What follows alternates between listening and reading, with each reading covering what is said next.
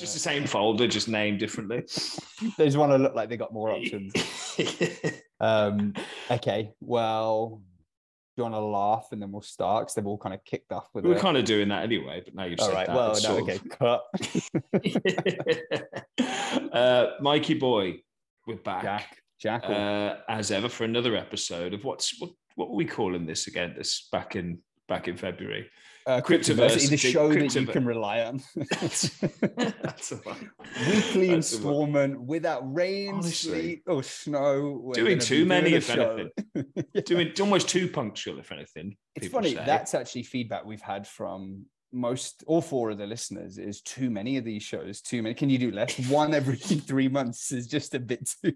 It's a bit too, a bit too heavy for the listeners. It's too many. It's too much. Yeah, too much waffle. Um, but yeah, we're Well, back let's for start another with one. that. Let's start with that, Jack. Let's address it head on. Let's not run from the listener base, and let's just apologize You're for the right. fact Let's that own we it. haven't. yeah, own it. We haven't been uh, recording as frequently as we maybe were when Bitcoin was at 60k. yeah, as it's halved in value, we've halved our our Only frequency. right, proportional, So, proportional. There it is. But um, yeah. yeah. so Jack, what's what's the reason? Why haven't we done a show? And the Where have we listeners want to know. You know, have Well, you been in I think- prison? have you been taken ill? What's the reason? I wish I had a, an exciting reason, Mikey, but no, it's been. Is it been apathy?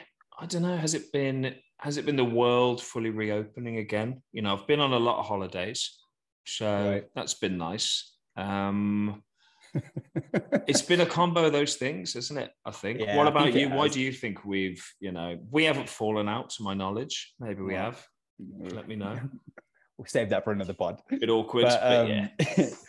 Gotta go. But no, I think the ma- the main thing is just I think we've both been busy. We're on different time zones, so Mm. that's part of it. You have, um, you know, a lot of social obligations. You know, I don't want to what, blame you uh, entirely. I don't know if you do. Probably less than I throwing you under the bus, to be honest. less obligations than I had when uh, when we were doing them regularly. So Um, yeah, I don't know. I think I, do- I think you're right. I think part of it has been maybe like because a bit of apathy because the market's not been as well. It's just been a lot of life stuff as well. We, we the funny thing is we've seen each other a couple of times since we did the last pod. Mm. Talked a lot about doing them in person, uh, and then played FIFA or gone to the pub or whatever. You know, done other stuff. Yeah, Look for ping gone- pong tables. gone and to stuff. Budapest. Gone to yeah, got to drunk. Budapest and slept in a dungeon with no air conditioning during a heat wave. Yeah. Uh, no, I think yeah. I mean, maybe that's part of it because we've seen each other. We don't feel the need to chat to each other over Zoom. Sick of each other, you might say.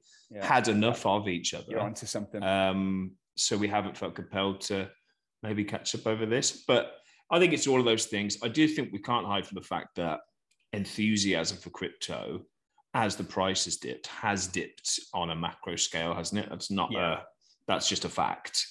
Um, and maybe we've been like we were saying in that one where we tackled whether it's an addiction or gambling or whatever.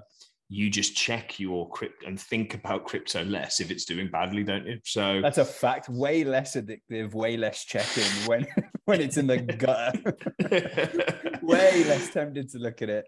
Um, but yeah, well, let's maybe let's should we crack on with the show and stick with the format? So for our listeners that are still straggling on, um, the stick to first news, then we'll cover our subject for the day, which is uh, we talked about doing inflation, right? Mhm. So we'll do a deep dive on inflation and kind of how that's linked to crypto. And then we'll wrap it up with portfolio wars, which will be an absolute bloodbath. But let's maybe talk about the downturn there and kind of, you know, go in depth. Because like you said it before, we can talk for hours about that. But um, Mm, okay. yeah, maybe that's the best place to do it. And you got a you got a news story you want to kick us off with? Yeah, let's go straight to the news. Good idea. Yeah. So it's obviously been a lot of, it's been many months, Mike, since our last news. I think our last news was, oh, Bitcoin's been founded. It's a new coin. um, no, I think uh, there've been a lot of big kind of seismic events over the last few months that our listeners will no doubt know about after they found other podcasts to listen to. Right. Um, things like Terra going to zero, obviously the, the crypto winter, quote unquote, that's been happening. So I thought I'd go. Is there any good news? Is there any positive crypto news that's happened in the last week? Uh, Turns out, no. You, All right. You could well, my turn. All bad. yeah, over to you. Uh, but crypto.com, so the famous platform mm-hmm. uh, that was made even more famous by that famous Super Bowl ad with uh, Matt Damon, um, right. has recently, in the last seven days, been FCA approved in the UK to launch. So they haven't been in the UK until now. You, could, you can't get it from the UK, but they've now had approval from the Financial Conduct Authority. They've hired a bunch of dudes um, for their like CEOs, CFOs, and things, and they're gonna they're gonna launch. So that's so that's you know bucking against the trend of you know these platforms shrinking and mm-hmm. and kind of shirking away. That you'll you'll probably know much more about than me but yeah, I thought that was interesting. So it'll be another platform um, for us to to use over here in in old Blighty. So yeah, I mean, most of the people I know use just um, Coinbase. That's the that's easily the most popular one here. Um, right. But I was interested to see it's actually Coinbase is the second largest, Binance being the largest, but Crypto.com is actually only the 18th largest in, in the world in terms of um, uh, volume, like trading volumes, and there's a bunch of others that I've never heard of, like much higher than it. So I thought that was uh, that was interesting. So, so in, in terms of the um, significance of that news, it's hard to overstate it, really, isn't it? That the world's 18th largest 18th. crypto exchange is now trading in England. That's it.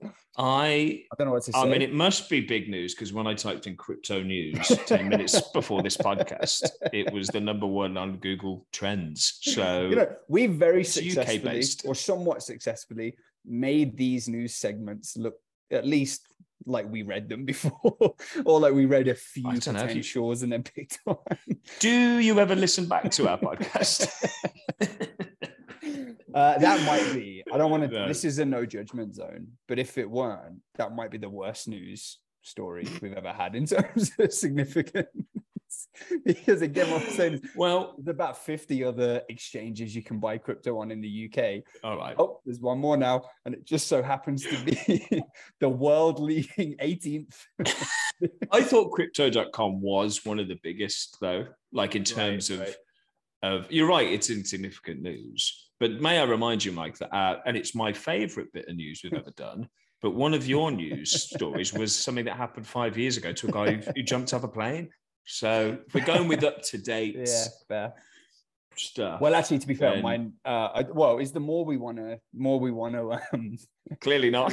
the more we want to cover on this. What have you got? You've, you've clearly got a bombshell for me. So let's. Well, I was going to say this might actually be somehow less interesting, which is that uh, my news is that um, the CEO of MicroStrategy which is a big uh, business intelligence, I think business intelligence and data analytics firm uh, that's been around for ages. Um, the CEO, a guy called Michael Saylor, who is actually the longest oh, serving tech CEO, I think, ever, or at least, you know, maybe for now he is, um, has just resigned to, or not, yeah, he stepped down to work full time on Bitcoin and crypto projects. Wasn't he the one who? Forgive me if I'm wrong about this. He's he's like the big Bitcoin bull, isn't he? He's like owns loads. But wasn't his company the one that was basically kept all their money in Bitcoin? Or was that a different yeah, one? Well, no, no, you're right. So they were, if not the first, they were one of the um, first to put a huge amount of Bitcoin on their balance sheet. So obviously, with big public companies or even private companies, with big companies, they have a certain amount of assets, usually cash and accounts receivable, money their customers owe them on their balance sheets.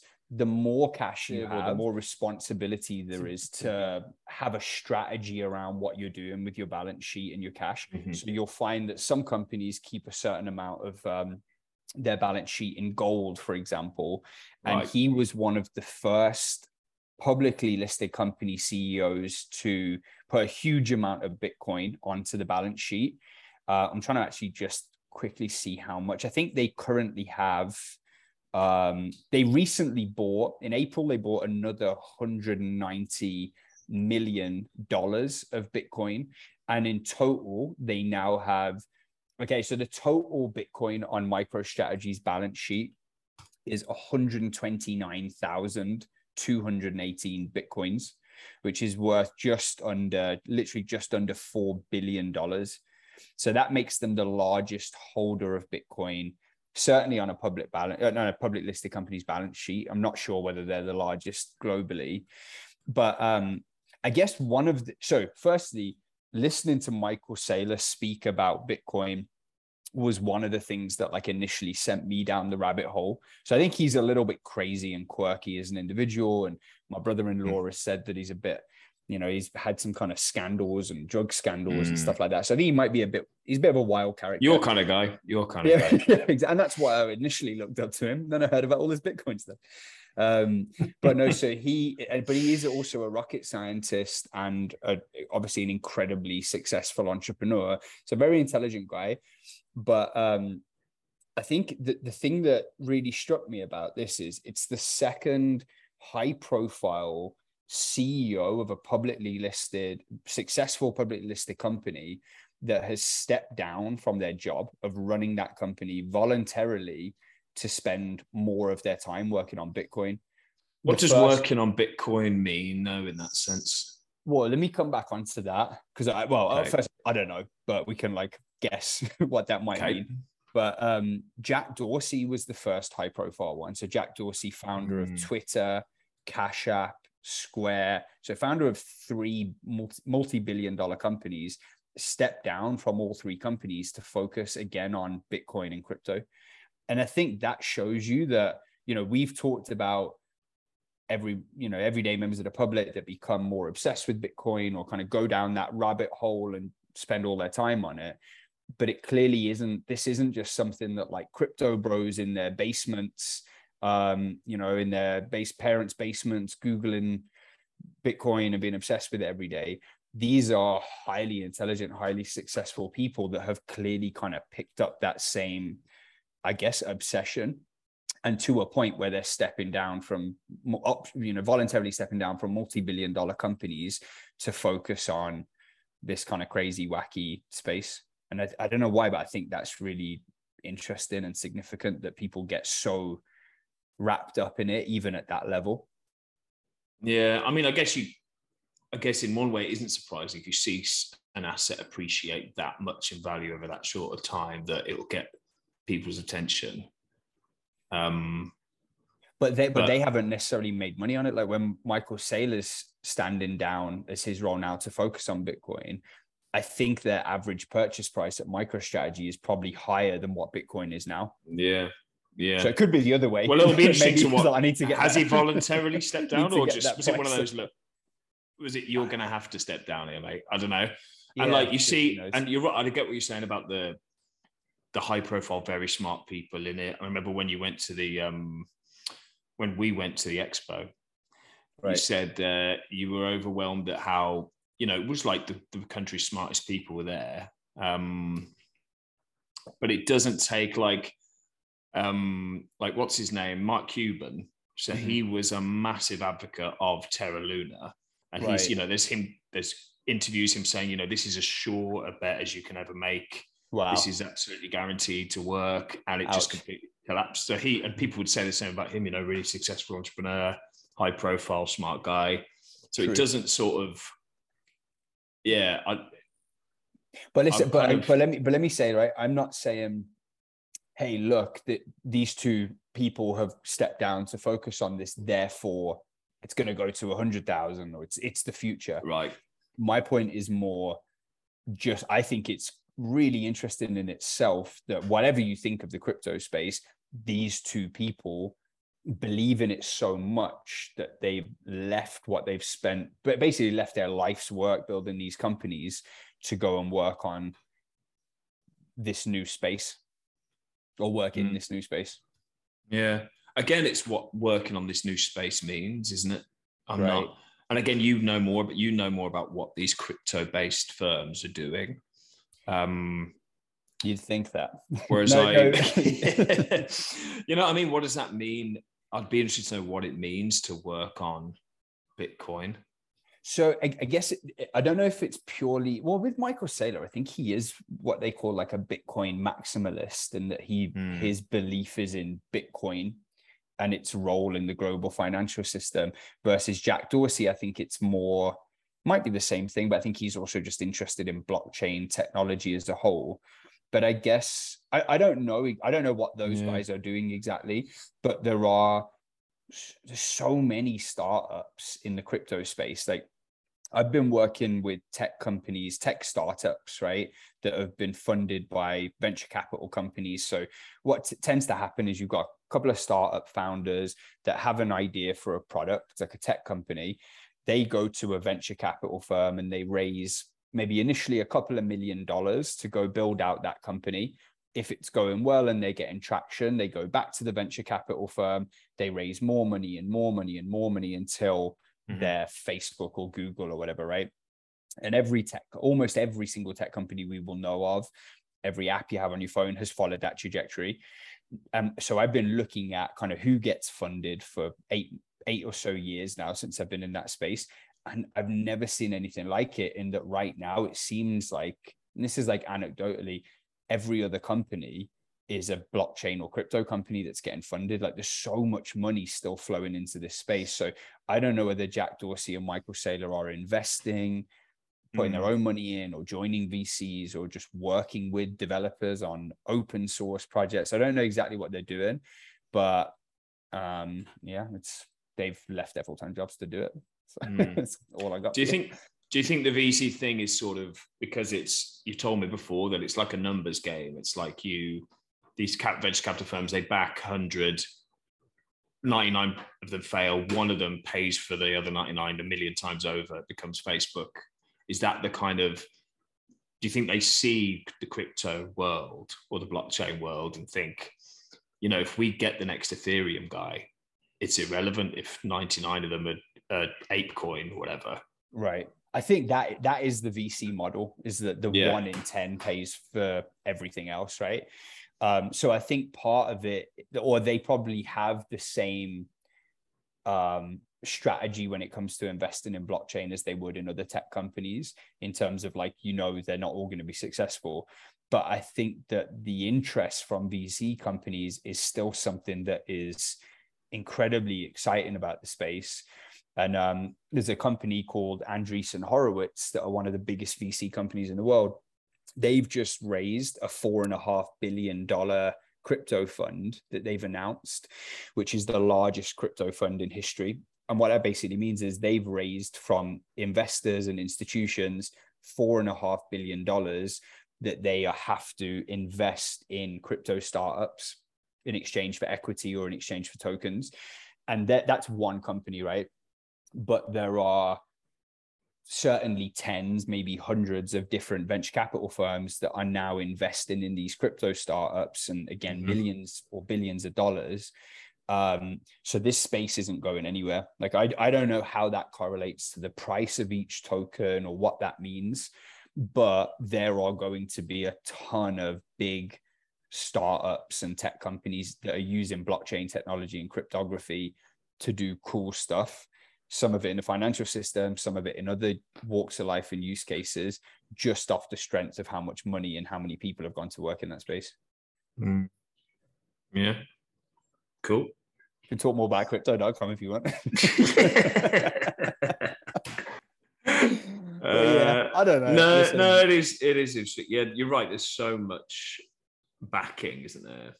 Right. In the, in the whole thing that it's hard to it's hard to see it going away, isn't it? I don't think, yeah, and I, you know, it won't go away. It, you know, won't go away. But I mean, Bitcoin's been around 12 years already. It's not like it's super young anymore mm-hmm. in the tech world, is it? Like it's not a, it's not a, it's, oh, it just came out last year. It will be gone next year.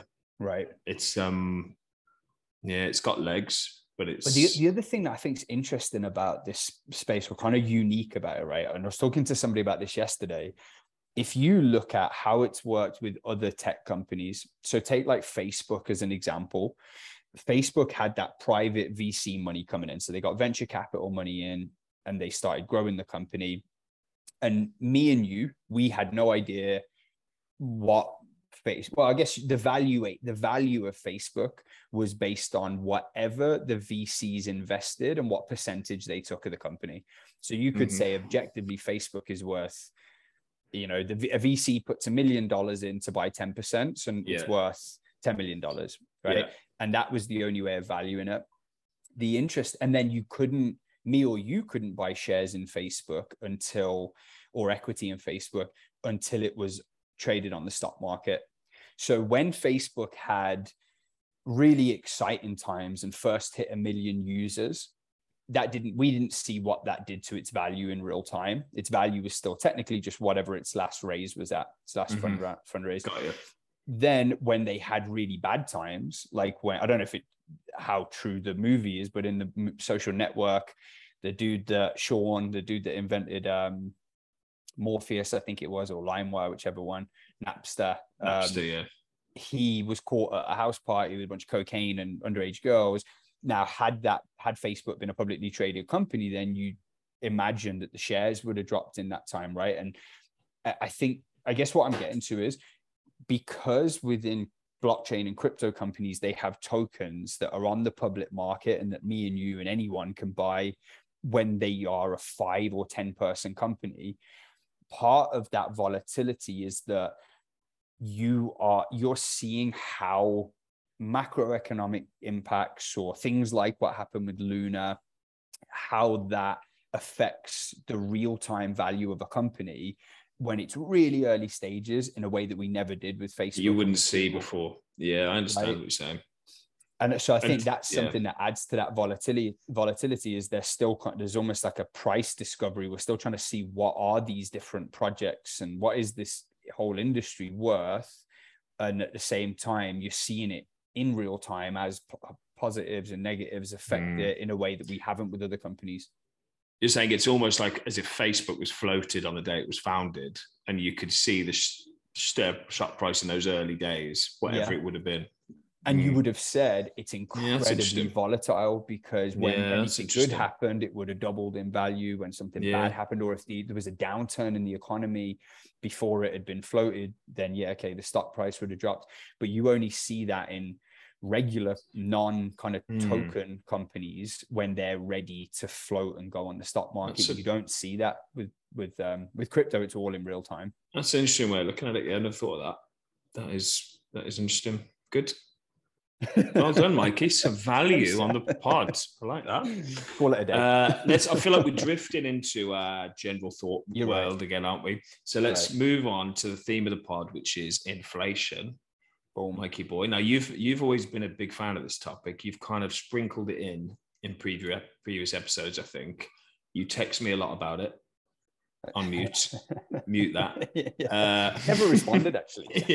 you changed your number. Uh, and you are a bit of a you, you know more than me about it. Certainly, I kind of know the layman's basics of what inflation is prices going up. My pound is worth less than it was last week. That stuff. Um, so why don't you bring us bring us all up to speed on what? If, let's start with just what inflation is. Um, well, I, I, we should caveat it with I don't know very much about it. I might text you about it a lot, but that, that isn't necessarily an economics degree. But um, well, so I think that so let's give a definition of inflation. Mm. So the official definition of inflation, and the reason I'm speaking slowly is as I hear typing. yeah. Uh, well, you know what I think is I N F L.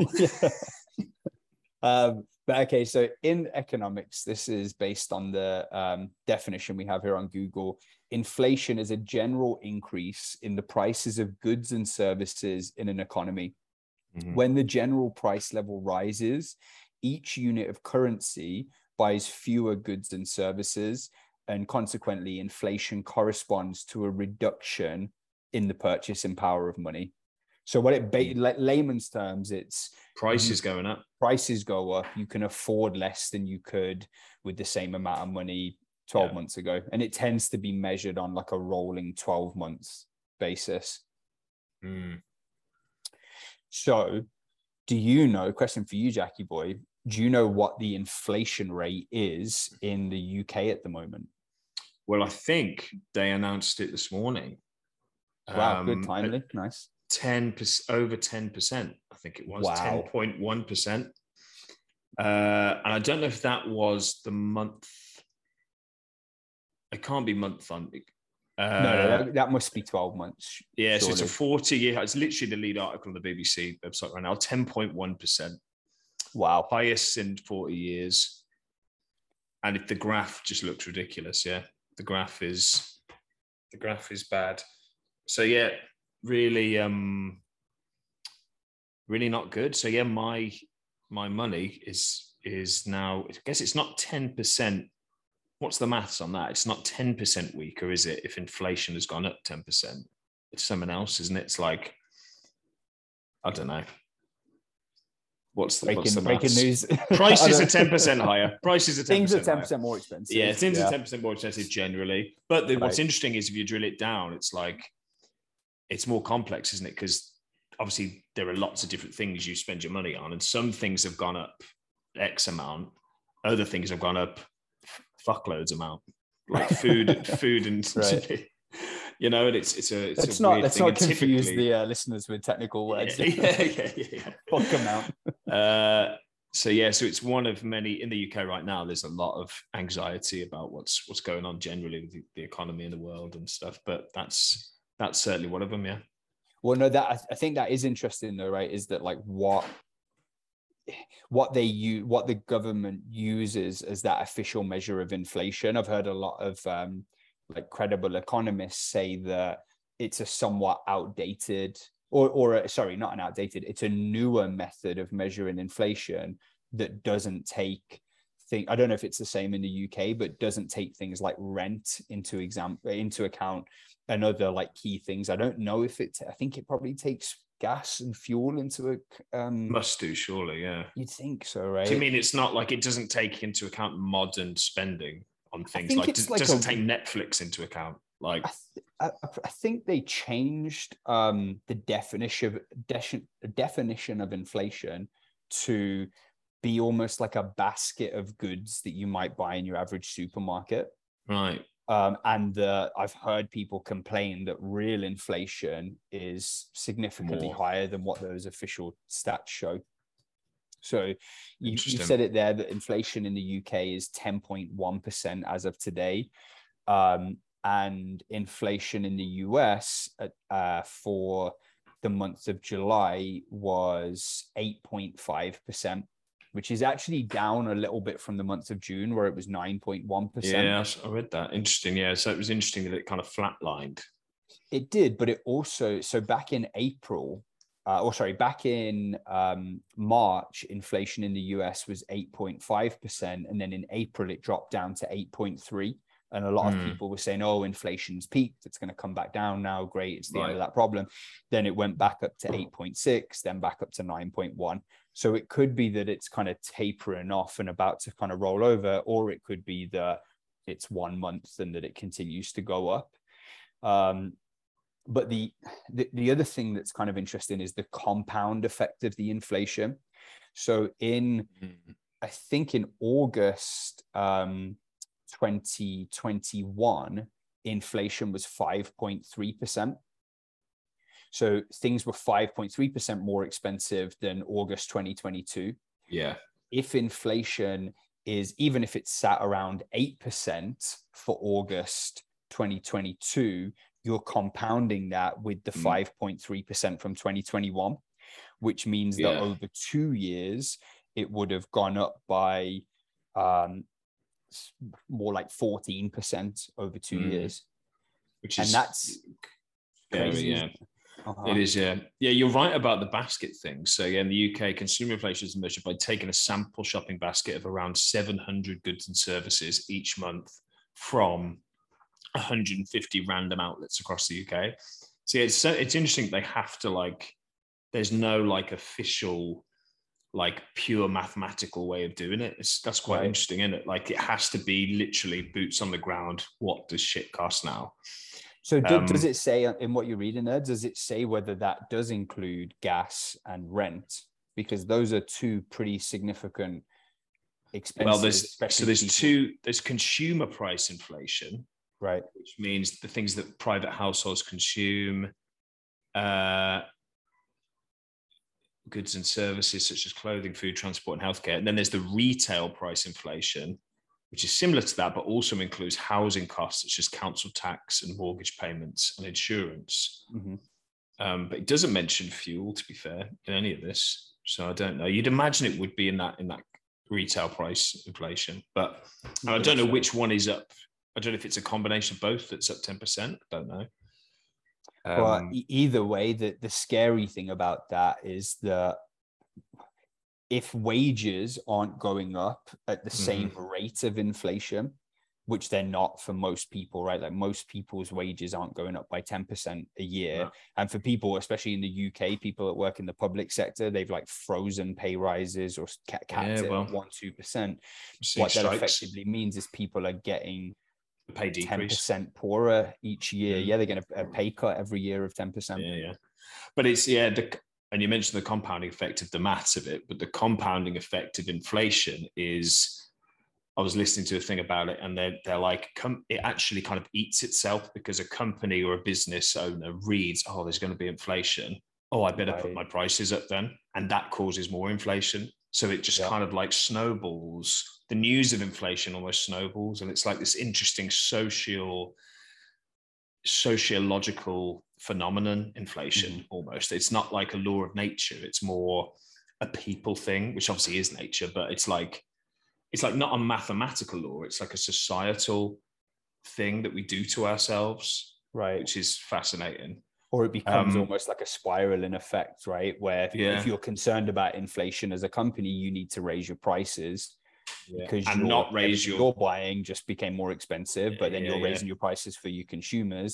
And not uh, raising your salaries of your employees because you can't afford it etc Right. etc and it Um, seems like it's quite a like look we're obviously we're both from the uk i now live in america and i think we often look at the world through that lens of what's going on Yeah. in england and america but if you look at some of the other countries in the world that are suffering with inflation it's far worse than 9 Yeah. 10% like i saw that in sudan and lebanon um so oh sorry sudan lebanon zimbabwe and syria all have inflation rates that are over 100% i mean that's year, what so you've literally halved your value of your money in, in Right. a year and halved your savings if you're keeping your savings in Wow, cash yeah. your money's become worth half as much yeah and then yeah, in, yeah. and it's you know those are countries that are maybe on the kind of poorer side of the the, the economic scale right but then Mm. even countries like turkey inflation i believe is over 60% same in argentina um and you know those are first world countries right i don't know if Mm. that's the correct term anymore i don't know if that's offensive so sorry yeah to- yeah yeah anyone in Sudan, no. Lebanon, and Zimbabwe. But um, that's terrifying. That's terrifying because again, if you compound that over a couple of years, you're talking about completely wiping out your purchasing power. Yeah, and then that in turn is terrible for the economy going forward because people buy less and etc. etc. and it's quite hard to get out of. So what? So why? So I guess let's talk about what causes it, why it happens, and then what we've done in the past to combat it, and what the techniques are to combat and fight inflation and try and solve it. So why does it happen, Mike, and why? What's caused this inflation we're going through now, or do we even know? I don't know, to be honest with you, but I think that the there are some things that we. I think there's probably a, a big combination of factors, right? And I think that to, to run through some of the ones I've heard, so this is not. I don't know if there is like a right and wrong answer, and I'm sure it's like highly debated. But one um, aspect is that if you look at what happened um, when we kind of shut the world down during the pandemic, right, during COVID, um, there was a lot of economic uncertainty there. The stock market kind of tanked over the space of a couple of days. And what most of the central banks, the Federal Reserve, the Bank of England, and the rest of the central banks around the world did was to effectively try to stimulate the economy and protect the you know stop us having some huge global liquidity crisis or huge mm. financial mm. crash is that they started pumping more money into the global economy effectively into their national economies in the form of buying bonds buying bonds from companies um, so that and that's one way of kind of pushing money out into the economy through quantitative easing they also printed stimulus checks in the US. So they gave sent people mm-hmm. money to be able to that were out of work and some people who were still in work. Like me and my wife worked all through COVID and we received a stimulus check that to be honest, we didn't need. And like we didn't mm. apply for that. They just sent it to everybody. Um, and in the UK, you had the furlough scheme, which was a similar thing where the government yeah. kind of created money and paid people a certain percentage of the salary they were on. So all this, you had all this money being pumped into the system that naturally increased demand. And then at the same time, because of the global shutdown, particularly in places like China, where a lot of the goods that we purchase come from, um, there were constraints on the supply chain and you had a shortage of supply. So you effectively had this increase in demand and shortage of supply happening at the same time. So that's, I think, one big factor. Mm. Um, and I've, I've heard of others like there are again the supply chain being a, a big part of it but I, th- I think those are the two two of the biggest factors and then another one that i've heard is that because the labor market is so hot right now because there are so many people employed what you could maybe would see is a compression of wages um, on new hires that companies make but with the the labor market being so hot companies can't get away with pay, just paying people less because it's such a competitive market. So wages have remained high. So you have this or high kind of by by whatever standard you want to judge it. But so you've got this thing of higher wages, an increase in demand, and all this additional liquidity sloshing around in the system, and then supply constraints, and that increases the scarcity of goods, and again, kind of has an impact on, on the, the cost there. So yeah, I yeah. think those are three of the big reasons, but I'm sure there's there's other things I'm missing there. Yeah. Yeah, Investopedia, Investopedia says that yeah, like you say, the price rises due to increases in production costs, such as raw materials and wages. But and there is the famous so the Romans saw a similar problem that you've mentioned with the pumping of the money, which was they just realized, oh, hang on, we can just print more money if we need it. Right. Did that loads, and then that just had the sociological impact of well, a hundred drachma or whatever it was. There's much more of this now, so we don't need it. The person selling the goods didn't need a hundred. They so but a thousand looked better. So that just completely it ate away its own value by pump by printing too much of it. Well, what um, they started, what the Roman Empire started doing was they started gold plating other metals. Right. So like yeah. gold plating copper and passing them off as gold coins. And that meant they were worthless. Then they started paying their military, paying mercenary armies that they'd started hiring to fight the battles they had on all these different fronts, to fight the uprisings that they had. Um, mm and those mercenaries very quickly realized that their money wasn't worth anything because it was gold plated it and literally was marched gold. on Rome, right? right? But and that's maybe maybe this is too dense or too much, like too we're going kind of too deep into it.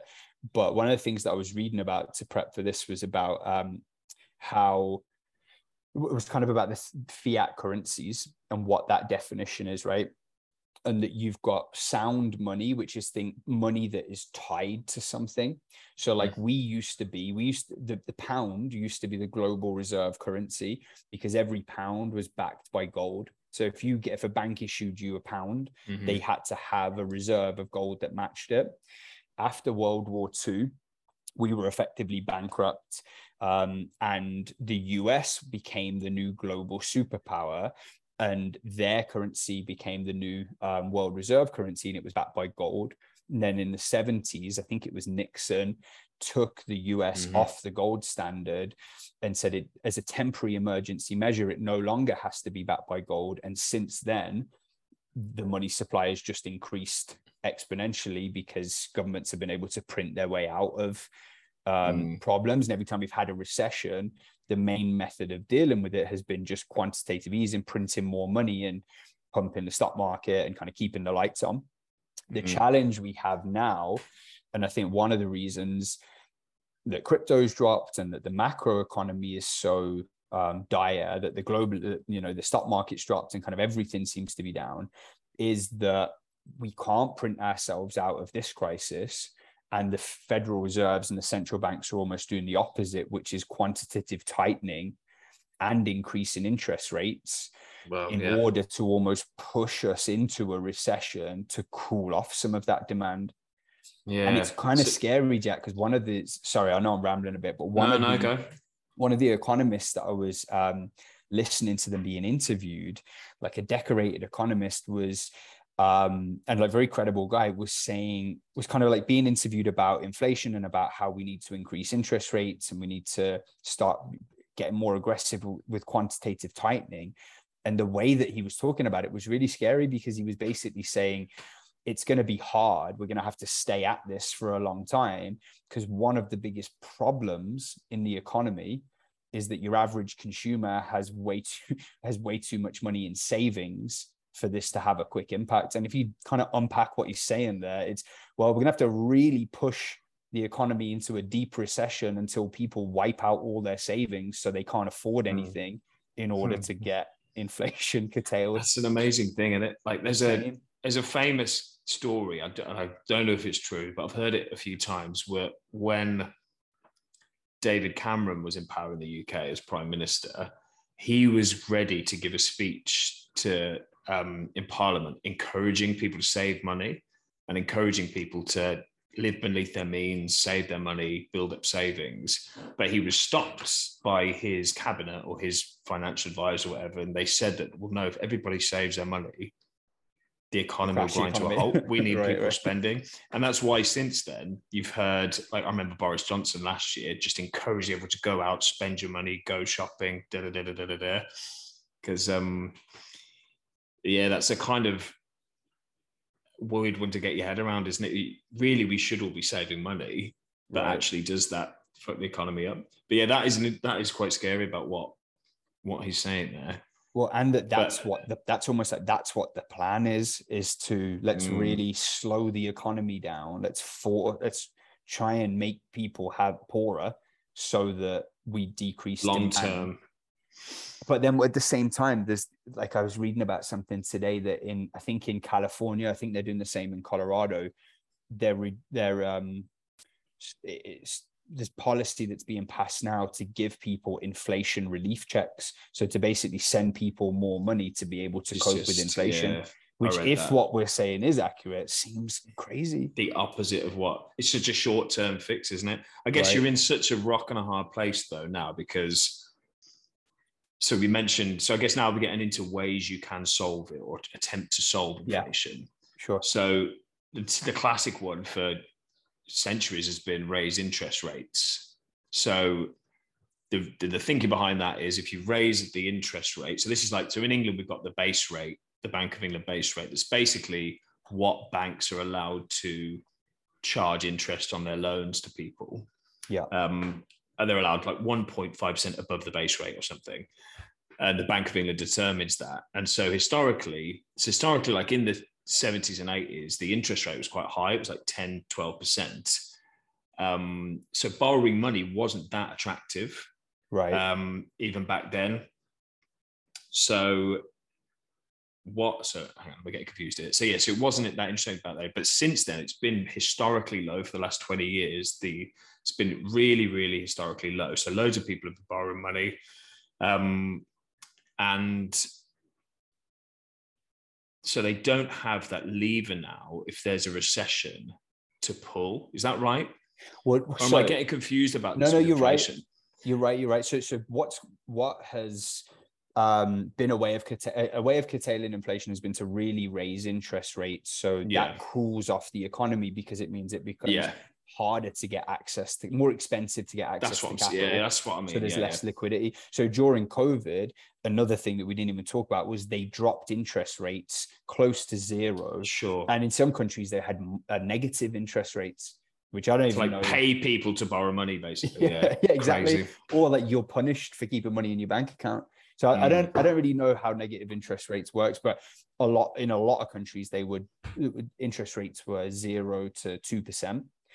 And that means that it's it's almost free to get access to money. And it's one of the things Yeah. Michael Saylor talked about is just how easy it was to get access to capital at such a cheap, at such a low Mm. interest rate.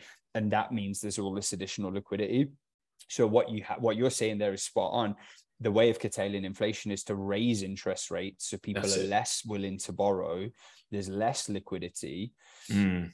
um, but what's quite unique here is we're and we haven't even talked about this, but we're in a technical recession in the US because there's been Mm. two quarters of negative growth of GDP contraction. And at the same time, we're having to raise interest rates, which has a, You're right. a negative impact on the economy. So, So yeah, that's what I was thinking of. So typically in a recession, Right. the the the lever you pull is let's lower interest rates. Yeah. But to battle inflation, you've got to raise interest rates, and Right. we're having both at once, right? That's the big conundrum.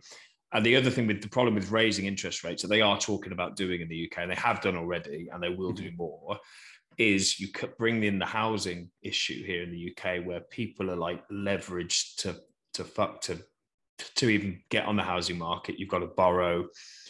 Um, a lot of people on tracker mortgages, which track the base rate of the, Which is going to be a real problem, by the way. Exactly. It's- real this is what. I'm saying. So if they do raise that interest rate, they'll have the numbers of how many people will default on their houses or not be able to afford to pay a mortgage or et cetera, et cetera, or have less disposable income at the very best case, which they want people to have to to not fight inflation but get us out of recession. So it's that whole we've got two economic Rock in a issues at place. once. Yeah. Yeah, yeah.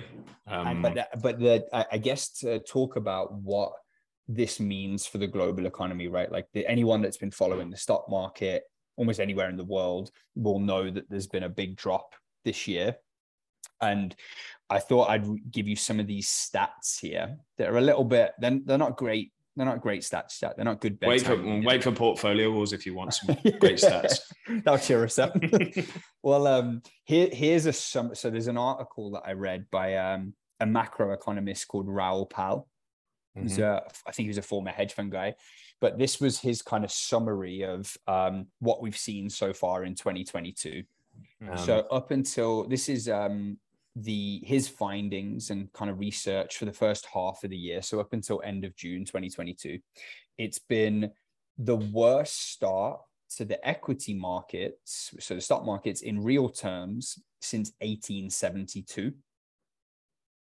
When the stock market performs badly, people often find safety in bonds, right? And we talk about that mm. on another show what bonds are, but it's been the worst H1, first worst half of the year for US bonds since 1788.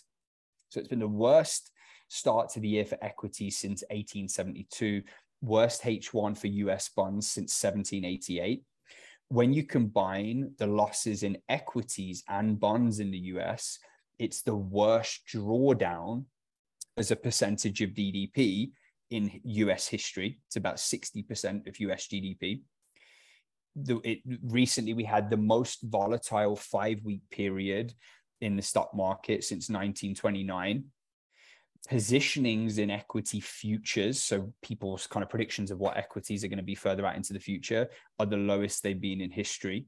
The sentiment of bears, of people that AAI, Mhm. AAII sentiment of bears, people that are kind of against, think the stock market's going to go down, hit its highest level ever last month. Sentiment towards stocks and bonds combined are at the lowest level ever, and dollar liquidity, so kind of access to the dollar and kind of that sloshing around in the system, is at the lowest level ever.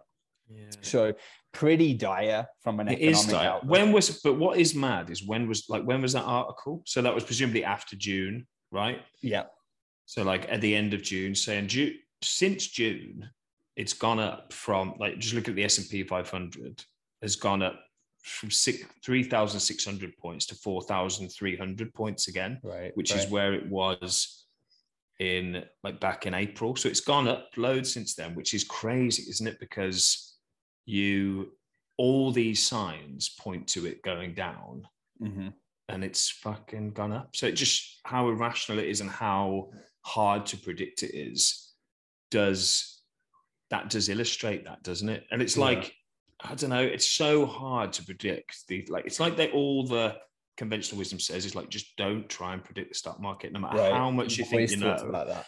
you're just not gonna like historically you just like so i know a few of my friends who when covid hit they were like right i'm going all cash now like all cash and they pulled out and sure enough it dipped but then in like two months it was back to all-time highs Right. again and had a massive bear run in sorry a massive bull run, Bull run, right? during fucking when we we're all locked down like that alone shows how implausible it all is to predict that that line going up or down i think And I, don't, I Um, yeah, I think you're spot on. And but I think part of the reason for that is your average investor, like me, you, like your friends there, we're looking at like, oh well, what's the economy? You know, what's the economy looking like right now? Oh, yeah, we looks look at the bbc Right, Yeah. right. But but even, well, even if you're you really go down a rabbit hole and look at the data, you tend to be looking at what's happening right now, right? And if it Mm. looks bad right now, you're Yeah. thinking, oh well, that's really bad, so I should short the market, right? But the Mm. truth is, real investors are looking uh, that the, what the market, the stock market's at right now is kind of a guessing game of what the professionals think it's going to look like six months from now, almost. Mm. But even those A lot of professionals don't in. Oh yeah, even yeah, those professionals don't have a fucking clue most of them it's, True. again all the stats say like if you get a managed a managed fund as opposed to just an index broad fund Right. 90% of them don't beat that index fund. So Yeah. again i just wonder how much of these is it all just guesswork? And maybe get some guesswork is better than others. And i guess if you take the covid thing like if you knew in march 2020 that they were going to print more dollars that have ever been printed six months later if you had that knowledge then you may have predicted the market will go up because suddenly oh and there's all these stimulus checks. People have nothing to spend on except bitcoin and stocks so well, that's but but so I think you've hit on something really important there. I think, and again, it's just an opinion, but part of the reason the stock market's gone up in the last couple of months is that maybe the market, the kind of you know all the different people out there that are investing, believe that because of how um, aggressive the rates, interest rates have gone up, and because we're starting quantitative tightening, and because the economy is already going into a recession,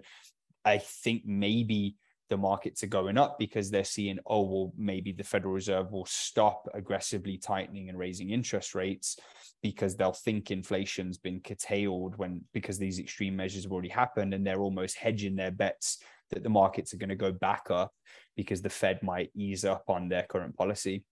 I'm not saying that happen, man. but that could be a theory as to why it's going up. But the other thing is nothing happens in a straight line. So if you look at the crash in 1929, the Great Depression, even that wasn't a straight line down. You had these like bull run, they or called bear market rallies or dead cat bounces, where the Mm. economy was growing over, you know, five years was going down, but you don't necessarily see that month to month. It's not just going to be a straight line Yeah, down to the bottom.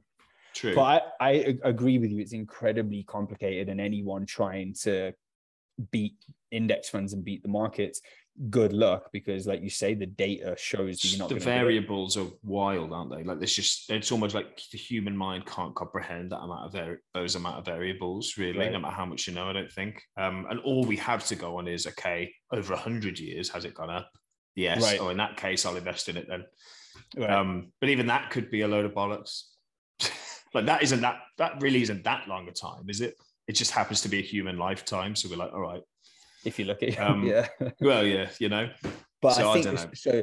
I guess to kind of summarize what we're saying there, it's that we're in this really kind of challenging economic position at the moment, and we Mhm. don't envy the central banks or policymakers because we have really high inflation that's going to cause, if not civil unrest, certainly a very disgruntled populace. And you know, it's an election year. A couple of months, there's elections in the states, so you've got this inflation at real high levels that's really hitting especially working people people living paycheck to paycheck people that don't have a huge amount of disposable income. At the same time to try and to try and curtail that, we're going into a recession or already in one with higher interest rates, with less money sloshing around in the economy because of quantitative tightening, and you've got all these things effectively happening at the same time.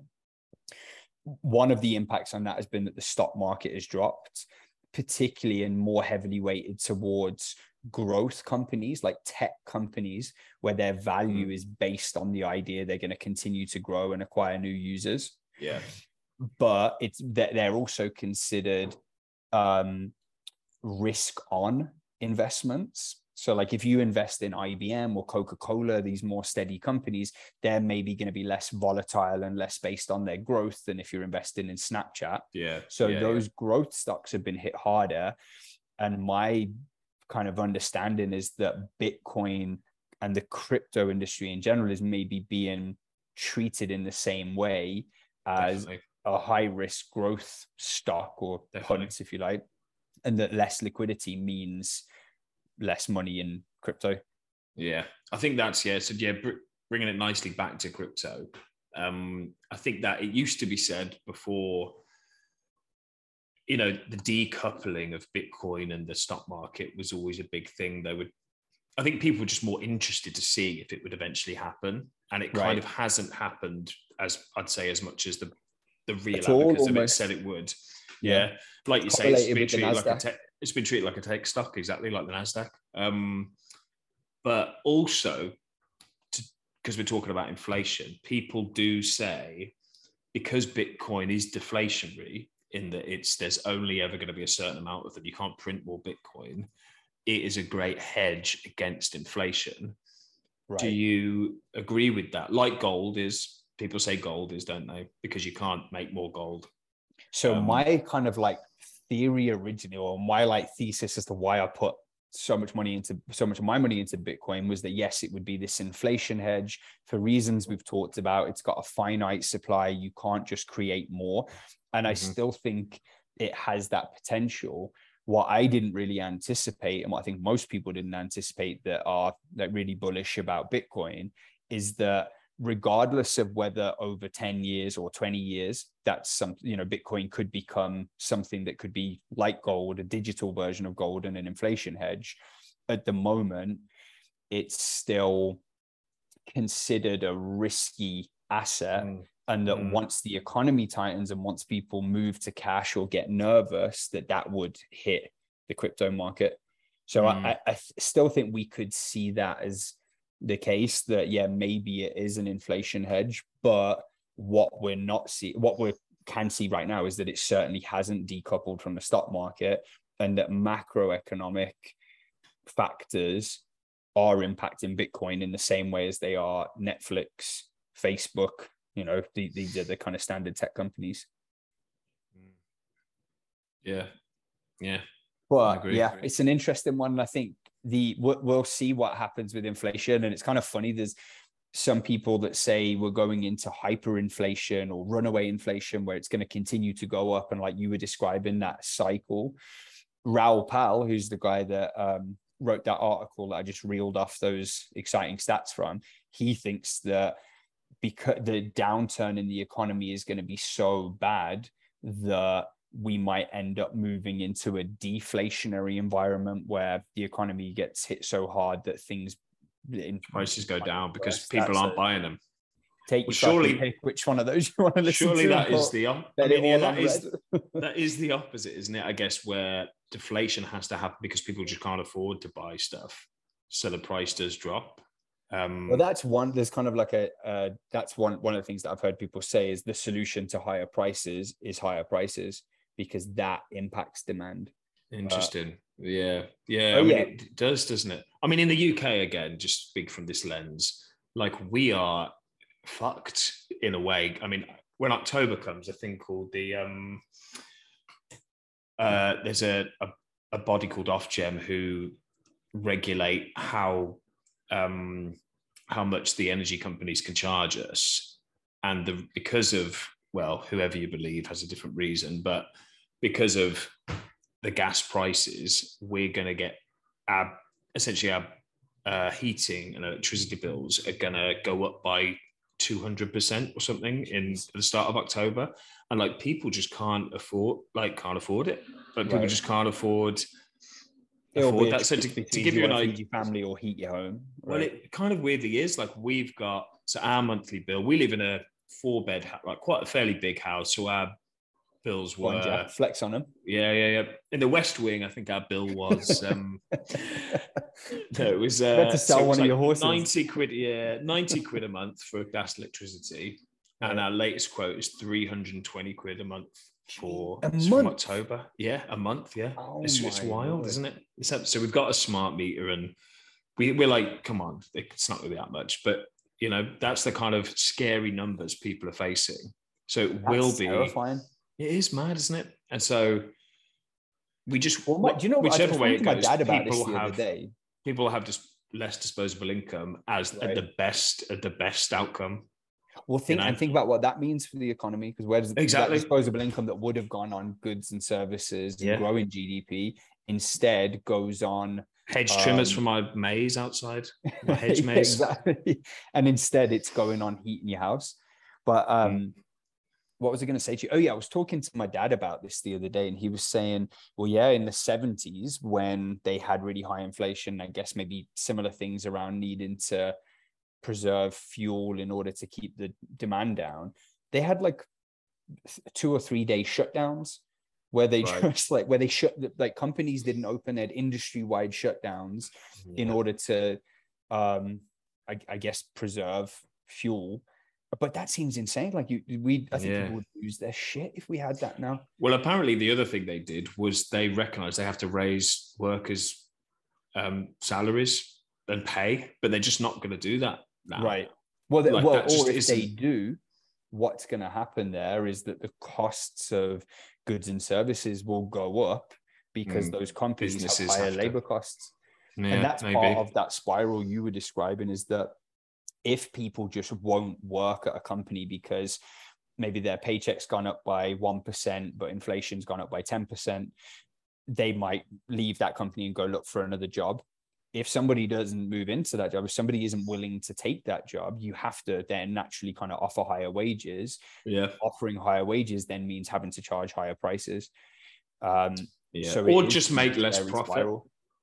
You know, Yeah, or just. But which again I'm the not, capitalist is way, is it? Well, it's not Yeah. even just that, but then what does that do? Because if you're a publicly listed company, just make less profit means okay, well, your stock Mm. price is going to drop, and then maybe you've got less money, and you have to let more people go, and you, it's this cycle. I'm not saying that that's every company, and there are companies out there that could afford to make less money, but it isn't like the kind of Spoken character- like a true, spoken like a business owner.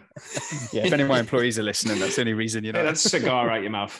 no, but you know what I mean. It isn't. I Yeah, yeah, it's yeah. Like some fat It's it's complicated. It's com- it is complicated. If they do that, then their stock price drops, and then they have to lay off people, and it, you get into this race to the bottom almost. Mm. Yeah, But, I don't know. Yeah. Crypto.com. Good news though, guys. Crypto.com. Well, that's two jobs created: crypto job CEO and marketing officer. So, when are we crypto applying? to crypto to the rescue again. Um, Um, but yeah, so I think well, let's kind of summarize it as it's crazy shit going on in the global economy. That's maybe having a really wild impact on the crypto Mhm. markets, but on everything else. Um, and kind of all bets are off as to what's going to happen next. We could, Mm. you know, things could turn around really quickly and great. This just seemed like a scary moment in time, or we could be like Mad Max, fight to the death for the last drops of gasoline for your car yeah, tune it's in funny, isn't it? in three It months for an It update. is a kind of like it is a weird sort of just something I've noticed. The fuel crisis happening in the UK. Mm-hmm. Something I've noticed. It made me realise about kind of human nature that's been highlighted many times before, and that it made me reflect on and kind of see before is how bad we are at um, visualizing something even like a few months into the future and not Right. dealing with it. Because like I remember reading about there's a guy called Martin Lewis in the UK who runs this money saving expert website. yeah, and in yeah. January, or it was like, maybe not January, but like months and months ago, he was saying this is going to kill it. This is this impending thing is going to really get us. And I like did a little deep dive into it and had a look and got hyped up about it. text some of my friends, being like, "Guys, have you seen this? This is going to be shocking." And they were just like, "Nah, nah, don't worry about it. They'll sort it out like it'd be." Or they were just like, "Oh yeah, it looks bad." But what And now- now they're what, all what are you supposed to do though? what else? What I you- s- yeah, what kind or like well, like kick up a fuss or like that's the other thing. Like, why aren't we in the streets rioting about it? Is what people are asking ourselves. Like yeah. in yeah. France, well, would there be. are, I guess there are. pro- I mean, but this is going on in France as well, right? And I, I'm, Well, I don't no, know. I it think we isn't. prob- in is it France, it not? literally isn't because they Oh. are state-owned energy companies and they've raised it four percent. Wow. so that it come, you get into that whole privatization thing. But, But there- but literally in France, they haven't done it. In, inflation in France overall, it's less than. Baguettes, Is it? baguette price Surprise your racism for has. It's all of our baguettes and most of our stripy, stripy jumpers and berets have gone through the roof. So Uh, Uh, uh, so six point eight percent. six point eight. Um, it's peanuts compared to us. Mikey. Still a lot. It is a lot. It is a lot. But yeah, I don't know. But that's kind of what I'm saying is I think that civil unrest probably is if inflation does continue to rise and if we go deeper into a recession, if you have people losing their jobs Mm. and inflation at 10%, you I think you will see civil unrest. I Yeah. can't see how people aren't just going to be like, oh well, it's one of those things, tough, tough decision for the government. Well, there's it could be there's quite a rock in hard big uh, well, there's quite a big um, movement happening in the UK now called it's just called Don't Pay, and it's to do again. I'll shut up about this energy thing soon, but Mm. it's and their thing is look if enough of us don't pay, what are they going to do? And let, and that's the thing. They- They've got over a million like signatures or whatever of people Mm. that are just going to pay, carry on paying their old direct debit to the energy company and say like, look, I haven't got this money. See you later. Yeah. I mean, they had reason is- similar things in around rent in the US with COVID, and I Mm. think the government might have even stepped in and passed like a a bill where you couldn't evict people that didn't pay their rent. You Right. weren't allowed to. Yeah, during that time, yeah. And again, I'm not saying uh, like, oh, you know, the poor oil companies, but I do think that that there are negative consequences to. Or uh, there's no easy solution, right? Because if you do that, what's likely to happen is the oil companies, oil and gas companies will, or I, don't- I don't know, but they could charge more so that everyone that is still paying kind of picks up the cost there. Well, I think the consequence don't will be you'll go into arrears with them and debt, and they'll chase you for the rest of your life, and your credit rating will be fucked. Like that'll Yeah. be the Yeah. that'll be the thing. But I mean, I mean, Shell and BP are making record profit, so there's a weird dissonance. I don't know Mm. what the detail is on why it has to be so much for us, and yet they're making so much. I don't know, but that's Well, that's what pisses people off. messy, I think. Anyway. Messy situation. Um, and It is. yeah, we'll see, kind of see how it plays out. So, listeners, if you want, you know, if you want to keep your fingers on the pulse of how things are progressing, tune in three months down the line, and we'll. Well, it's let you know. basically twenty four seven feed of us, Mike. This it's a twenty four seven. I'm getting a bit tight. We need to. Yeah, I need a break. Need a break. Well, on that note, um, yeah, Yeah, no, so I think it's kind of crazy. It's kind of interesting times. Some part of me is really nervous about that, Jack, if I'm honest with you. Like I I've seen it in my companies, like I run recruiting businesses and I can tell Mm. you I won't say who they are, but some of our biggest clients that were huge paying customers, growing insanely. Um, how, or in fact, I can talk about some of the public ones. Robinhood is an example, froze hiring and fired 20 or laid off 20% of their staff. Coinbase was another big client of ours. Coinbase did something I've never seen in the 11 years I've worked in tech recruiting. They laid off 20% of their staff, but on top of that, they um, pulled offers for people that were Oh, meant to be joining the company. So they had, Yeah, I think it was about about that. 750 people who presumably had, you know, handed in their notice, left their companies, said F you on the way out to their boss, uh, burnt a few bridges, told their families, I'm going to go join Coinbase. Look how great my package is. And I've got all this Moved house. maybe moved house, maybe relocated. Um, some of them started the process of transferring visas, which mean which is I can tell you is not an easy thing and can mean you get kicked out of the country. And then they had 750 offers rescinded almost overnight, and that's I think that- that's a hell of a big dramatic step to take for a company, knowing all Is the that- reputational damage that comes with that. Was that because of the crypto winter or the general economy? It's hard to say, but I think they they're hand in hand, aren't they? Because, and I, I suppose, yeah. But I mean, crypto dropped much more violently than the stock market, say, didn't it? but it also rose more violently, didn't it? It's just a more volatile asset because there's Yeah. way less money in it. But I mean, if crypt, if Coinbase are more reliant on the crypto price, then that violent dip would have affected them more than Yeah, the drop in stock price affected Amazon, say, or you know, I don't know that it's, it's hard to say, and I think there's probably a ton of different factors. But net, as an example, Netflix, nothing to do with crypto, as far as I know, no kind of Mm, involvement true. in the blockchain space. Their stock is down over the past uh, or year to date is down sixty percent. Well, did you watch the new? Facebook Did you watch the new Stranger Things? I did. Shit, so sold my stock. But that, I mean, that's that can't be anything to do with crypto. So I, I don't know. It's hard to Mhm. say how much of it is linked to crypto. But Facebook, again, not a big crypto play, is down fifty percent year on year. Yes, yes, Netflix. Yeah, I mean, oh yeah, well, they're another. Yeah, they're another ball. They're another mess altogether. Facebook, aren't they? I don't know. But yeah, I guess Uh, that the it, it, it it's Yeah, I see what you're saying. It- it's interesting times, and I do I I said to you recently the metrics that I've always looked at as to how healthy the kind of crypto and blockchain space are have been things like user adoption, how what how many people hold Mm. Bitcoin and how many people hold over 0.1, how many people are building projects on Ethereum and you know what it's that kind of like an exponential adoption is what you're looking for for, for network effects, right? And all of those things are pointing in the right direction and are you know at record highs or are showing growth all that good stuff but the price doesn't reflect that so, So for me- why? How can that be the case if more people are adopting and buying it? The price is going down. That doesn't make sense, does it? well no because it's not necessarily well because you can have more people have it but the price is lower do you know what i mean like you can have more people in other parts But to have world. it, you have to buy it, right? right?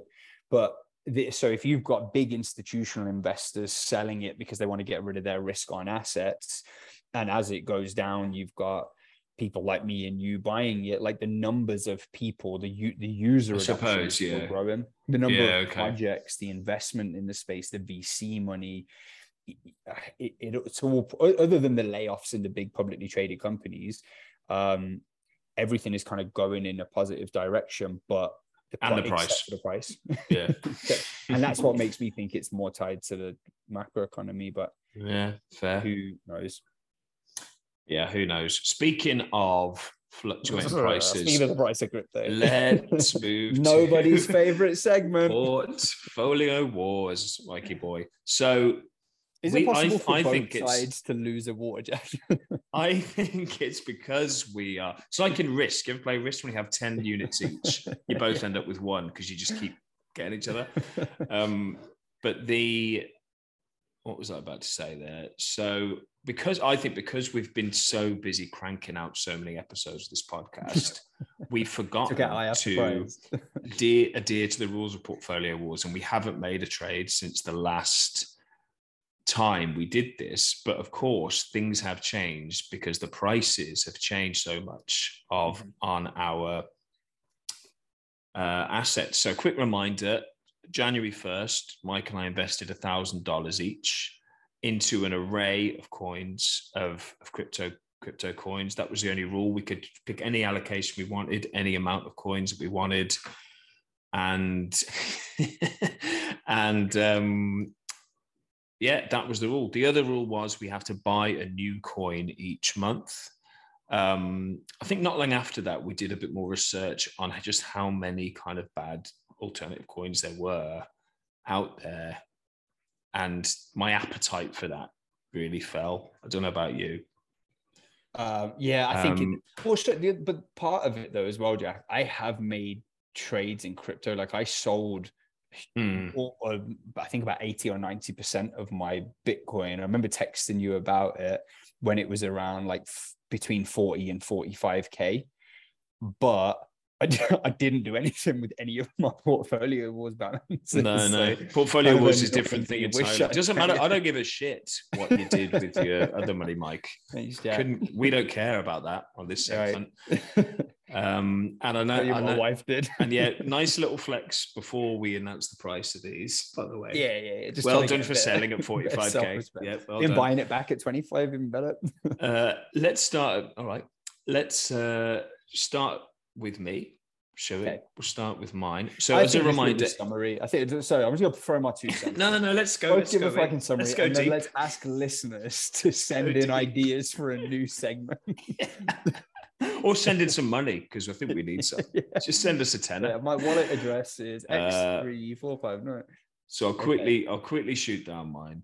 So Ethereum, uh, I bought four hundred ninety dollars worth of it when the price was three thousand seven hundred Jack, no one can. No one. No one can. People can't. Me and you have, have this spreadsheet in front of us. Yeah, no one's gonna. No one's gonna remember these numbers. Just give like Yeah, my Should we give the Ethereum over- down X percent. yeah, this is down enough. X Okay, yeah. percent. So Ethereum. first off, what what are your um? Go through your losses first, and then we'll go on to the gains. We're going to the, the gains. Is zero percent a gain before I? Okay, my losses are my Ethereum's down fifty percent. Uh, than when I bought it. My um, that actually looks good compared to my others. Actually, Right. so my Solana is down seventy, nearly seventy-seven percent. My Matic is down si- nearly sixty-five percent. Mm. ADA's down sixty percent. US dollar coin, no change. winning. So winning one dollar of that, one dollar. Uh, and then my Bitcoin, which, if you remember in the last episode, was the only plus across both our portfolios at Hmm. all, because it was the previous trade I made. It was up like 2%, is now down a further. It's down 34.5%. Ah, so, well, so we your go. overall, what's your o- or in fact, Overall. let- let's come back to the overalls. We don't want Yeah, to okay, spoil yeah. the. let's let's get over to you, Mike. You've you've yeah, you've been you've been smiling when I've said mine. Let's hear yours. Yeah, I'll, I'll start with my best performing asset. yeah, go, is show- the- start high. This is the Trailblazer um, kind of winner winner trade. That's only down only fifty one percent. So Oh, you know, high roller. returns like that. Who needs a broker? Um, my Mana, which is a decentralized token to buy land in the metaverse, great investment, I'm sure. Mhm. Um, that's down 52%. So again, not too bad. My ADA down 60%, Mhm. my AVAX down 67%, and my Sol down a whopping 77%. So I don't, Mm. you have one, your USDC, your US dollar coin, is the Mhm. only asset that either of us have that isn't down by at least 35%. Mhm. Um, and yeah, my, or should we give them the overall totals? that yeah. we've turned i've tu- or you've turned jack a thousand dollars you've kind of put your blood sweat and tears into this to earn that money and you've turned it into 461 dollars Yeah. with a an roi of minus 54 percent Put your money to work, I say. yeah, I've somehow beaten that. Uh, my starting balance of a thousand dollars is now 380 with a 62% decline. So if you've been investing along with us, listeners, uh, sorry for one, and stop it. It's mad, isn't it? It's mad. It's sad to think what. I mean, they, I think these drops are impressive, even for, even for how poorly the markets have done this year. Fine, impressive. Oh, okay, you, yeah, yeah, As in, like, you know what I mean? It's Right. impressive in the same way you've beaten me. That kind of impressive. okay. Um. So yeah. So, I mean, it's been a shit show, Mikey boy, hasn't it? Absolute shit show. What do you think was the biggest mistake in terms of your portfolio allocation? If you could kind of pinpoint one thing What's you wish biggest- you'd done differently. biggest loss, which is the biggest loss. No, I think the stupid thing I did broadly was invest in things I didn't understand. I don't know what Matic is really. I don't know what Solana is really. I barely know what Bitcoin and Ethereum are really. If you really just scratch the surface, but because I wanted when you see all the pretty coins in Coinbase and you or you see a headline about one, or you know, an ex, you see an exciting YouTube video about one, you you want to jump on it just in case, don't you?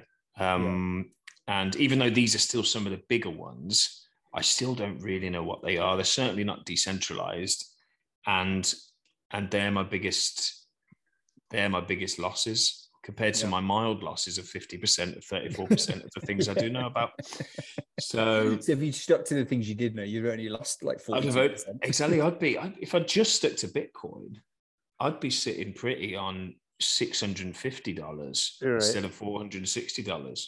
You know, so I think there is a weird lesson there of invest in kind of what you know you know, or don't invest in things. hang on, don't invest in things you have zero clue about yeah. is the the lesson there. Um what about you? Uh, i would say biggest mistake was just not keeping money in cash in case there was stuff that dropped significantly that we could have bought or that just wouldn't have dropped if we didn't own it. Because that and not paying you... attention at all to our portfolio wars no. game. Starting um, portfolio wars was one of the big mistakes I made, I think. So it was actually this guy that I met called Jack in about 2002. yeah, I tell people, I tell people this. That's good. I tell people this podcast is free to make because it's just Sue, but actually, it's cost me six hundred and forty dollars so far. Well, collectively, so, we've wasted about twelve hundred dollars on portfolio wars. So yeah. you know, but and the energy to run this laptop is about penny. to triple in price for me. yeah. So yeah, you could if you hadn't made those losses, you got like two months of gas bill. You've got two days of gas. Yeah, Steph's gonna kill um, me.